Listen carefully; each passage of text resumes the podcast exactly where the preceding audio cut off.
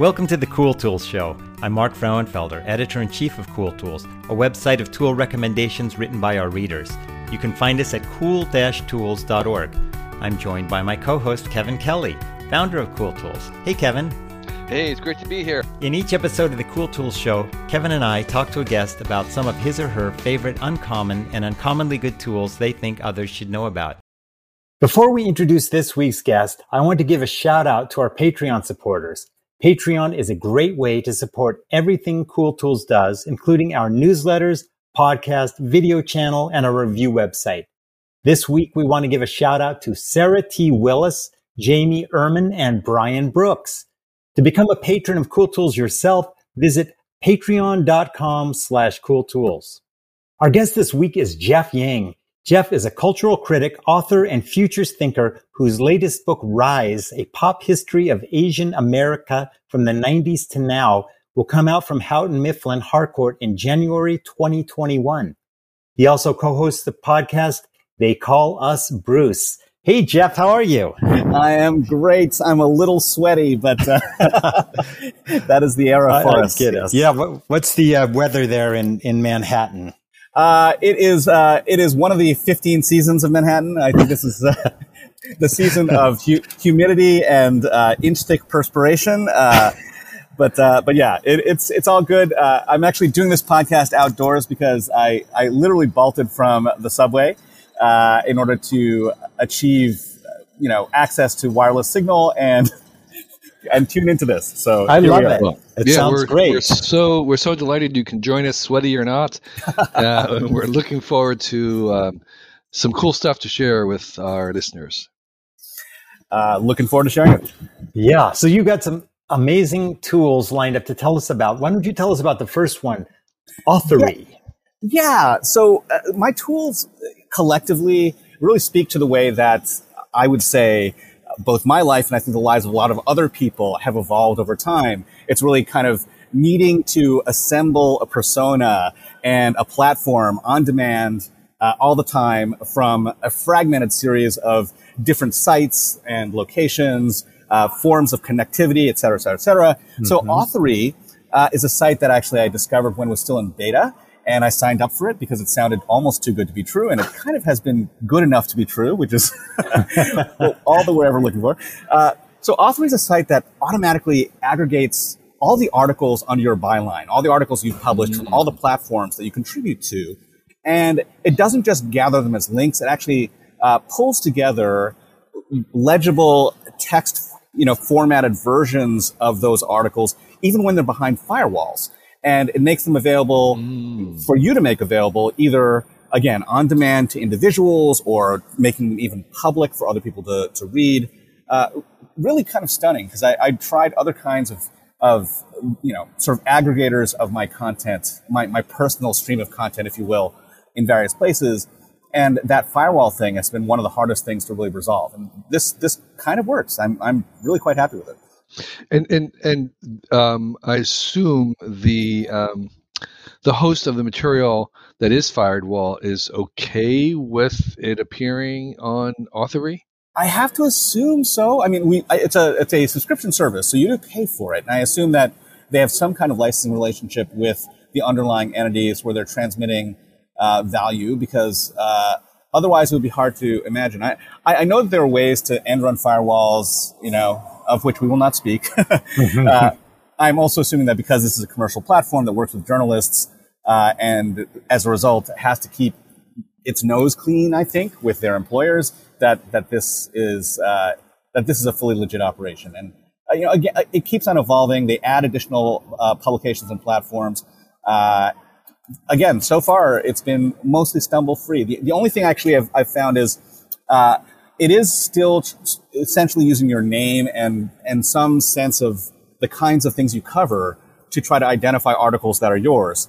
And uh, Yang and Jeff are both not uncommon names these days, I suppose. Mm-hmm. Mm-hmm. So there, there are rather more false positives uh, than, you know, more than zero false positives. But I see. No and, false and, negatives from what I've seen. Yeah. And so Oh, the idea is that this does it automatically. It's not that you are telling it to. It's actually just scraping the web and doing it for you. Exactly. You just you uh, you okay. add the platforms that you're contributing to, uh, and then it actually just looks at those those platforms, and every time your byline comes up, it, okay. it snags and, and, adds it to your list. Oh, that's that's okay. That's really convenient. And what does it they... go beyond? The, so let's say you have like you know New York Times, Wired. Mm-hmm. Uh, mm-hmm. Will it look beyond those URLs too, or is it just the ones you the, the domains you give it? It looks like it actually uh, looks at stuff that I haven't specifically uh, rostered for it, mm-hmm. but it, it, definitely will will keep an sort of a, a, closer eye on the ones that I've designated as places that you know, occasionally help feed me. yeah, and what do they charge? Uh, you know, I don't even remember, but it's it's not. I will pull it up right now and, and confirm, but it's not eight dollars a month. Yeah, eight dollars a month. It's okay. you know you can you can give up one of the twelve streaming platforms that you're subscribed to, and, and yeah, exactly. This, you know? I kind of do that with uh, with my software subscriptions. It's like a one in, one out, and I just canceled my um, Squarespace subscription and picked up a Notion. Right. You you you limited to 230, right? exactly. so so so so I'm not. I don't want to derail the list of tools you have for us, but Jeff, I do want to come back to great ways to circumvent paywalls. Mm. I mean, you know, just just in the context of being able to get a quick peek. I mean you know, obviously, uh, most paywalls these days do provide you with limited access, like a certain number of articles per month. And of course, there are ways to, uh, you know, sort of briefly trick those those paywalls uh, to say, hey, uh, you know, uh, this is not me who's talking; it's some other me who's talking.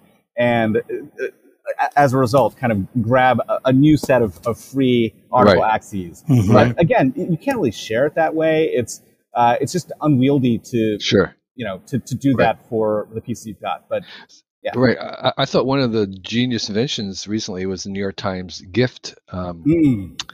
uh, mode. I don't know if you know about that, but um, if you are a subscriber to the New York Times, you are allowed to gift 10 articles a month, and that gift um, does not count on the recipient's tally that they would normally have for for, for the free um, amount.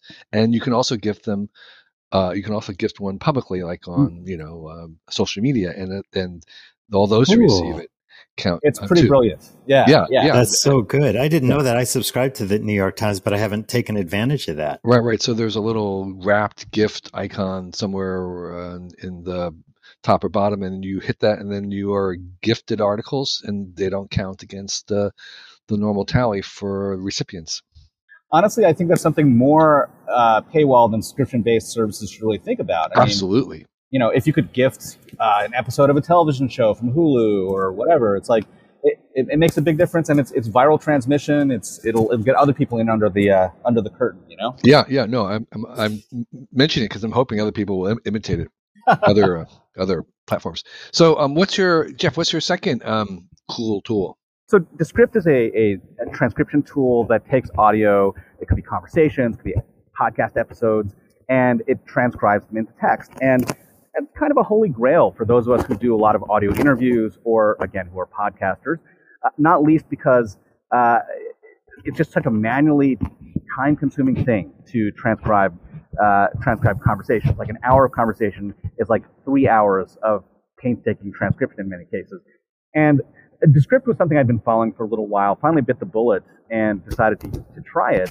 Uh, and it's I, I, it was when I got in, it was kind of at the good enough stage. It basically uh, transcribed things well enough that I could just scan through documents, identify quotes I wanted to to drill down into, and then automatically listen to the underlying audio and, and kind of just correct them for the purposes of, of using those quotes. But it's gotten better over time, and I think now it's actually good enough that I and my podcast co-host Phil Yu are are potentially looking to use it to go back to our hundreds of episodes of our podcast and transcribe them for people who are hearing impaired. We think it's really obviously uh, accessibility is a giant and important thing and challenge for us, and this might actually be good enough to do something with. And I, I know it's not the only podcasting, uh, sort of the only transcription software out there, uh, but it's certainly one of the first I've seen that's really just almost plug and play, drag and drop, and then you know output text that that is is quite readable. you know, quite quite close enough to the original conversation uh, to be able to figure out what's going on. And how much does it? How much does that cost? So there's a free version actually, and that's what I started using. But then, uh, if you want to go beyond that, dig into uh, having unlimited projects and being able to, you know, do things like screen recordings, uh, you know, 10 hours transcription a month, et cetera. It's $12 a month.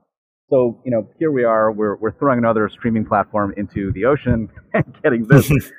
uh, but the other thing that's kind of cool about Descript is that it continue when, when it does a transcription, it's not just taking the audio, pumping out text, and then kind of leaving you with with a bunch of, of words. It actually connects the transcription to the underlying video or audio recording, and it allows you to to in fact edit using the transcription. So if you, if you have a soundbite you want to pull out and move to the beginning, let's say, of a recording, you could just copy and paste that chunk of text, paste it some, you know, copy it and paste it somewhere else, and it moves the audio or video along with it. You can use it to kind of do a very rough edit of stuff, especially if you're uh, trying to figure out, you know, kind of a, a narrative flow for something. And I found that to be really, really powerful as well. Oh, so so, so you're saying that okay, does the transcription of say your your monologue, and mm-hmm. you decide you want to change the order of the sentences, mm-hmm. you could change the order of sentences in the text. Yes. And then that then is reflected by changing the order of this of the sound of the audio. Yes, and and uh, you know there are lots of little kind of additional bells and whistles since it sees itself as much as an editing program as as a transcription tool. Uh, so it'll do things like go back and remove pause syllables, pause words like um. Oh, uh, you can right? take out um um um, it'll just disappear. Right, and then all of a sudden the podcast is half as long. That's, and also, from what I understand, you could actually like insert a word that you never said, and it will put it in there in your voice? You know, I haven't tried that, but that's almost leading into, uh, you know, shallow fakey type territory. Yeah, right, it right. is. And I actually played around with it early on with a beta, and it was like really good. And I was thinking, like, this is like, yeah, you could do like deep fakes of voices and stuff, but they apparently have a bunch of like safeguards in there that make it hard and it's really limited. You can just do like a couple of words it has to be within the context of the podcast that you're doing. But it seemed pretty natural to me. Yeah. Well, that's uh, yeah. I hate it when they when they make things worse just uh, on purpose. Uh, yeah, yeah. When they're breaking things, but I, you know, I, I guess it'll take some time for us to get used to it. Um, so so so there's a free version, and then there's uh, a premium, or there's a freemium there are a couple, premium. Yeah, there are like three premium tiers. Uh, the tier I'm on is Creator. That's 12 bucks per month. Uh, that gives you, I mean, 10 hours of transcription usually covers me. Uh, it allows you to do things like timeline export, video export. Uh, so you actually can move your your rough edits into other programs, and then use those timelines to to edit it in a in a sharper way. Um, above that, you've got the pro level, uh, which has uh, basically everything in the prior levels, but then for some reason there's a pro attached to it. so it's like filler words pro, audiograms pro, publish pro. Of course. And then there's an enterprise level, which is, you know, again, let's not even worry about that. Yeah, that, that sounds really great. Um, I know there's a bunch of different uh, uh, transcription services available, but that sounds like uh, the idea of integrating it with editing is genius, and I think that's really cool. And uh, I like to, I'm going to try it out myself. It's um, uh, it was actually founded, I, I, believe, by the guy who founded Groupon, uh, and I like to hmm. think that it's it's kind of his uh, his act of redemption, making amends. Yeah. Uh, um, for all, all, the useless crap that's been injected into the world because of Groupon. But anyway and um, so you have you have another audio related uh, tool too to tell us about. Yeah, so uh, Audacity is my uh, it's my go-to editing audio editing program, and it's also kind of my example of open source can be awesome, right? I mean, there are a lot of great open source programs out there. Uh, a lot of them require a little bit more lift in terms of learning curve and interface, and you know, it's not like Audacity is perfect, but I literally I picked it up and was using it and using it in fairly complex fashion. You know, with a bunch of the the plugins they have, the, a bunch of the uh, the the audio uh, cleanup and manipulation uh, effects that they have built in. It's it's actually to me more convenience and um, more intuitive in a lot of ways than uh, you know GarageBand or, or other uh, tools that I, I, know that friends of mine use. Yeah, I'm, I I've been using Audacity for my editing tools. It's, it's a it's a uh, I would say a venerable um, one, been around a while, um, and I think um, for open source, it's really really great. Yeah, I agree. I mean, the only thing I can compare that says, well, there's probably a few, so it's unfair, but I, have started using Blender, that 3D animation and modeling for program. audio. No, just for animation. I mean, just comparing like great open oh, source, open source, yeah, yeah, platforms. Yeah, yeah, yeah, it's amazing, and uh, it compares, I think, with the way that Audacity is such a useful, full featured tool that allows you to add things onto it. The only thing, does it still force you to like download the MP3 plugin from the Fraunhofer Institute or something like that? Because they're afraid of like some yeah. kind of. At least the, the, last, when I first installed it, I had to do that. And I, I felt like, you know, that almost felt like the jagged edge of, uh, of, of where we sit in terms of uh, the, the, you know, expanding crisis of intellectual property, right? Yeah. Uh, but the very fact that you you can uh, you can actually get the tool, but bundling the tool is the thing that actually is the limitation. Just makes my my brain explode a little bit. Yeah, you know, it's true.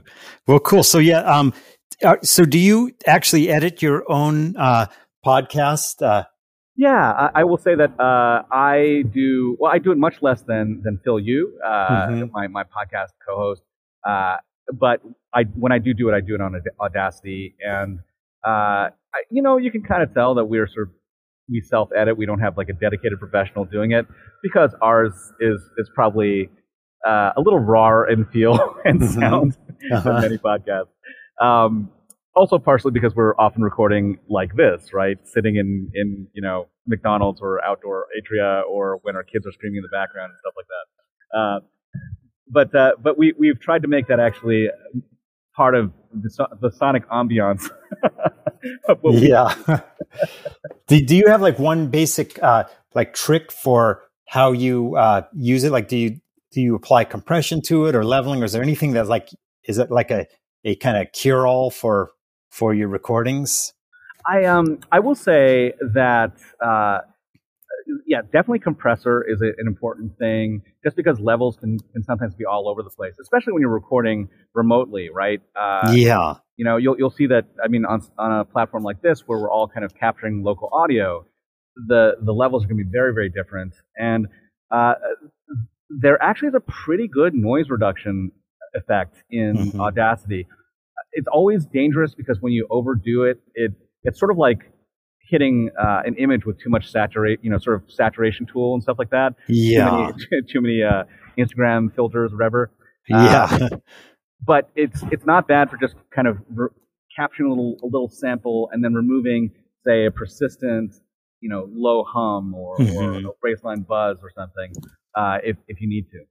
Yeah, like a sixty hertz Oh yeah, yeah. that's sixty hertz. Yes. yes, exactly. I'll get you every time. Okay, so so moving out of the world of software, we've got one that uh, is your final pick, and it sounds pretty cool. Tell us about it. So, especially in this time of quarantine, right? Uh, gyms are all closed. Lots of public places were shut down. The the one thing that was kind of a saving grace is even living in Los Angeles, where uh, in general moving any kind of transportation that doesn't involve at least four wheels is verboten, right? Uh, bicycling came back into my life, and I'd always biked when I lived in New York. Uh, I biked for sport, but I didn't really bike for transportation in Los Angeles. It was just much less efficient, and with fewer cars on the road, and you know more need to do things like um, you know, a run to the market, etc. Um, I, I, pulled, you know, my my uh, Brompton M3L bike out of not quite storage. I mean, I, I again would take it down to the beach and bike every so often, but it became like my go-to, my real go-to in terms of just uh, point-to-point transport. Uh, and for those guys who are not familiar with the Brompton, it's a folding bike. Uh, and it's a folding bike with, I think, the cleverest and certainly the most compact fold of any bike that actually rides like a bike. It basically uh, collapses almost like um, like in Z formation or something. It bends in the middle, and then uh, the the back wheel flips under, and the front wheel kind of clips to the back wheel. So you end up with a package once you've put the handlebars down on top of the front wheel that is almost the size of a wheel. It's it's wow. Yeah, and and, and those wheels are small wheels too. Slightly small, but they're about they're a little bit you know basically about the size of like um well a little smaller than like a BMX bike, but uh, the way the chain works, it gives you enough leverage that it, it really does feel quite a bit like biking a regular bike. Uh, and I've I've had a lot of folding bikes over time, and a, a number of Bromptons. I've had three Bromptons, uh, you know, probably uh, a dozen other folding bikes of various types. The Brompton has has never been surpassed in terms of just sheer convenience and mobility on demand. Uh, I I'm a kind of a, nerd when it comes to last mile type stuff. I, I did a, a, South by Southwest panel on it, and uh, to me, the whole notion of a backpack bike or you know uh, something which uh, allows you to get onto public transportation, get off, and then do your you know your mile and a half or whatever to your final destination has always seemed to me for able-bodied people like the holy grail. And yeah the Bromptons, again, I've never seen anything come quite as close to the Brompton for that purpose. And, and the Brompton makes a bunch of different models. I mean, first of all, it's another venerable uh, item, been around many, many years, and they make a bunch of different models. Do you have a particular model that you recommend? Well, the one I have is an M3L. Uh, so it's like M3L. A, yeah, it's a three-speed. It's got the uh, the kind of traditional um, Y-shaped handlebars, uh, so you're you're kind of riding fa- fairly erect, right? Uh, and uh, it's it's a really nice, um, you know, sort of street bike for urban transport. Uh, I wouldn't I wouldn't kind of I wouldn't do triathlons with it or anything like that. Uh, I wouldn't do triathlons. right. right. But, but for for the purposes I, I need it, you know, uh, like riding from borough to borough in New York City, for instance, or uh, or or getting down to the beach from from where I live on the west side in Los Angeles, it has been kind of perfect. So so I know they make uh, two gear versions or six gear versions, um, and you said three. Is that because you think it's sufficient, or is there a cost difference, or what? Why three uh, three um, gears versus say two or six? I would. Well, I mean, I think for me, this was just a, a matter of uh, I bought it used, and I've, I've actually bought all of my Bromptons used. It, every time, in fact, I've seen a, uh, a used one pop up in uh, in my various, you know, like Craigslist slash uh, other kinds of, of used good feeds, I will actually price it, and if it's worth it, I will just buy that sucker because uh, these things are expensive. They are imported, and uh, just you know, finding one in good condition uh, they last a long time, but finding one in good condition and getting it for a reasonable price is kind of a godsend. And uh, th- it just happened to be that this was the one that that uh, okay. uh, most recently was available. But I do, I mean, you know, look, I, I love 10 speed, 8 speed, other kinds of, you know, more gradation if you're somewhere hilly, especially. But uh, most of the biking, most of the cycling I've done has been on fairly, you know, reasonable grades and my life tends to sort of fall neatly into, you know, three-way SML type, you know, small, medium, large type things, or or you know, yeah. good, better, best type things. So uh, three speed is good enough for me.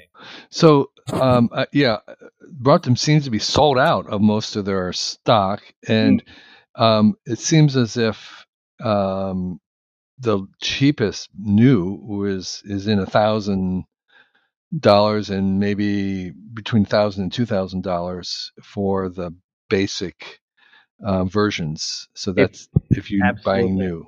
If you if you see a used Brompton and it's basically under twelve hundred dollars, uh, and and a you know a clean clean recent vintage and so forth, you're getting a bargain. So mm. that's part of the reason I keep my eyes peeled. It's amazing. Yeah.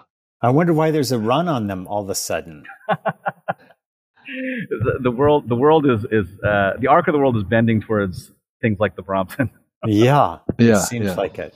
And so you have. Uh, so, so once it's up and folded, um, how much does it weigh? What what- what's uh, if you have to pick it up and carry it onto the train or the subway or wherever you're going onto a bus? How, how much does it weigh? It, I'd say like, uh, 25 maybe Okay. uh, pounds. Um, I'm really bad at like translating from kilograms. well, how many kilograms is it? Uh, you know, I, I'd have to look it up, but I, Okay. I, I believe that uh, heft-wise, it's not too much more than. I mean, I, I carry a backpack, which feels like it weighs not much, you know, less than the, the bike itself, and and that's to me actually the end goal, right? I mean, I feel like somewhere along the way, somebody might create like a true backpack bike that is more effective and and uh, efficient and well designed than the Brompton, but I haven't seen it yet. And until Okay. then, that's this. I, I have to say, I'm looking at AliExpress right now, and they have a Mida 14 inch folding bicycle that looks a lot like a Brompton for $47.41. I think you should buy it, Mark, just I'm- as the I'm cheapest folding bike on Yes. Alibaba, I am buying and then it. we can write a review. Yeah. Oh, wait. Get this shipping $232. oh boy, still, still a bargain. I, I, Yeah. I will say I've actually bought uh, bikes uh, via and other things via Ali, Alibaba, and uh, they ship. They also don't insure shipping, and getting parts for anything you buy is almost impossible. It's it's you know there's definitely a you know there's the site Wish right Yes. Mhm, uh, mhm. and uh, it, it kind of offers the same sort of like really uh, low prices for shanzhai type goods from China directly, and like Alibaba is basically you wish, you know, what whatever you dream of, you can ask for it, but Yeah.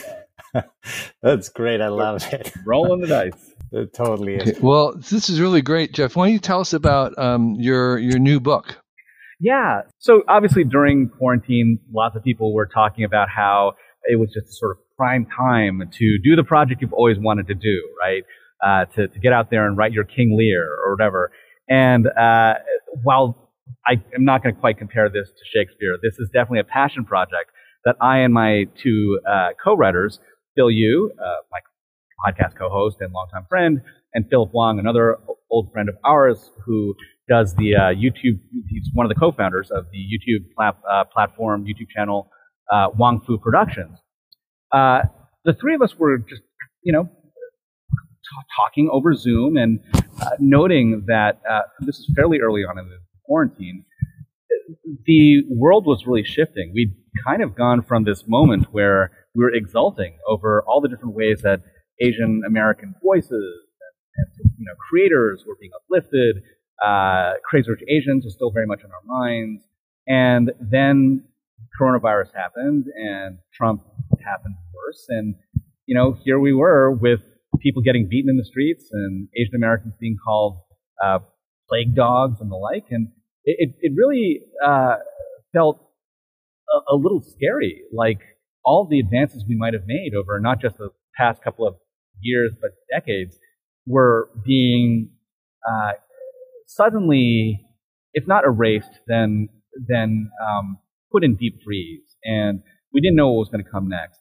And you know, kind of combining that with the fact that a number of people who uh, were mentors of ours, people who uh, you know maybe were a slightly older generation, were actually starting to pass away. We realized how temporary, in many ways, the remembrance of history can be, and especially if all these achievements we've done uh, as a community, as a culture, were going to be, you know, stymied, uh, put on some kind of hold. If there was a need to rebuild and to, to relaunch and respark what we'd started, we felt we figured we needed some kind of blueprint, and uh, that led us to come up with this idea for Rise. What Rise is, is it's a pop history of the last 30 years of Asian America. It actually happens to cover three decades in which I, Phil, and Philip each kind of consecutively came of age. Uh, me, the 1990s, uh, Phil Yu, the 2000s, and, and Phil Wang, the 2010s. And uh, we also covered three different types of, of kind of creative expression, expression platform. I, it sounds quaint now, but uh, I founded one of the first Asian American magazines in the first flush of the era of desktop publishing. And then uh, Phil created Angry Asian Man, which is, even to this day, uh, perhaps the best read Asian American news and culture blog. And then Phil Wang was one of the pioneers of Asian Americans on YouTube. So through those three lenses and with all the different connections we have individually and collectively, you know, we just did tons and tons of interviews, roped in tons of collaborators of a wide array of different backgrounds uh, and heritages and identities, and we put together this like 500 page document of these last 30 years, and uh, it was exciting to do, and in some ways, probably a project we could never have done, except for the fact that we weren't the only ones just sitting around on Zoom in the evenings. you know, we we actually found it remarkably easier to connect with a bunch of people who were probably too busy otherwise, uh, simply because all of us were, were being stuck at home. Well, so so for our readers, that is Rise, R I S E, Rise, a pop history of Asian America from the '90s till now, and that's that'll be coming out in January of next year. Is that right? Yep. yep. And um, We'll have links to that if that's on Amazon pre-sale, which I assume it was. So um, uh, we really, really, really appreciate Jeff your suggestions, which are really cool. Um, I'm going to immediately go go and try out um, Descript, and um, thanks for the other suggestions and the um, uh, lesson on audio stuff, which we are always eager to hear. So we really appreciate your joining us. Thank you so much, Kevin. This has been a, a real joy. Uh, anytime you need anything, guys, let me know. Hey, everybody, it's Mark from the Cool Tools Podcast. I want to thank you for being a listener to Cool Tools. And I also would like to let you know about our Patreon page. If you would like to support the Cool Tools show, as well as our video channel, the website, and all the newsletters that we do, you can go to patreon.com slash cooltools. That's just one word, cool tools and pledge any amount you want. You could even pledge a dollar a month. Every little bit helps. We have editors, we pay for transcribing costs, we pay our reviewers. Every bit of money that you contribute goes towards supporting the show. I'd like to give a shout out to our supporters of the Cool Tools podcast. This week, I'd like to thank the following Patreon supporters Bill Schuler, Bob Kay, Brian Pelly, Carl D. Patterson, Chad Cosby, Chris Wheeland, Chris Weirstook, Craig Tooker, Dan O'Brien, Dean Putney, Danelle Cunningham, Evan Barker, Graham Medlin, Hans Riesbeck, Helen Hegedus, Jerry Kearns, Jim Lesko, Jim Spofford, John Pollock, John Burdenbow, Keith O, Ken Altman, Les Howard, Lauren Bast, Mock Nerd, Malton Make, Mark Goebel, Matt Gromes, Michael Douglas, Michael Jones, and Michael Pecorini. Thanks to all of you for supporting the Cool Tools Show. We really appreciate it.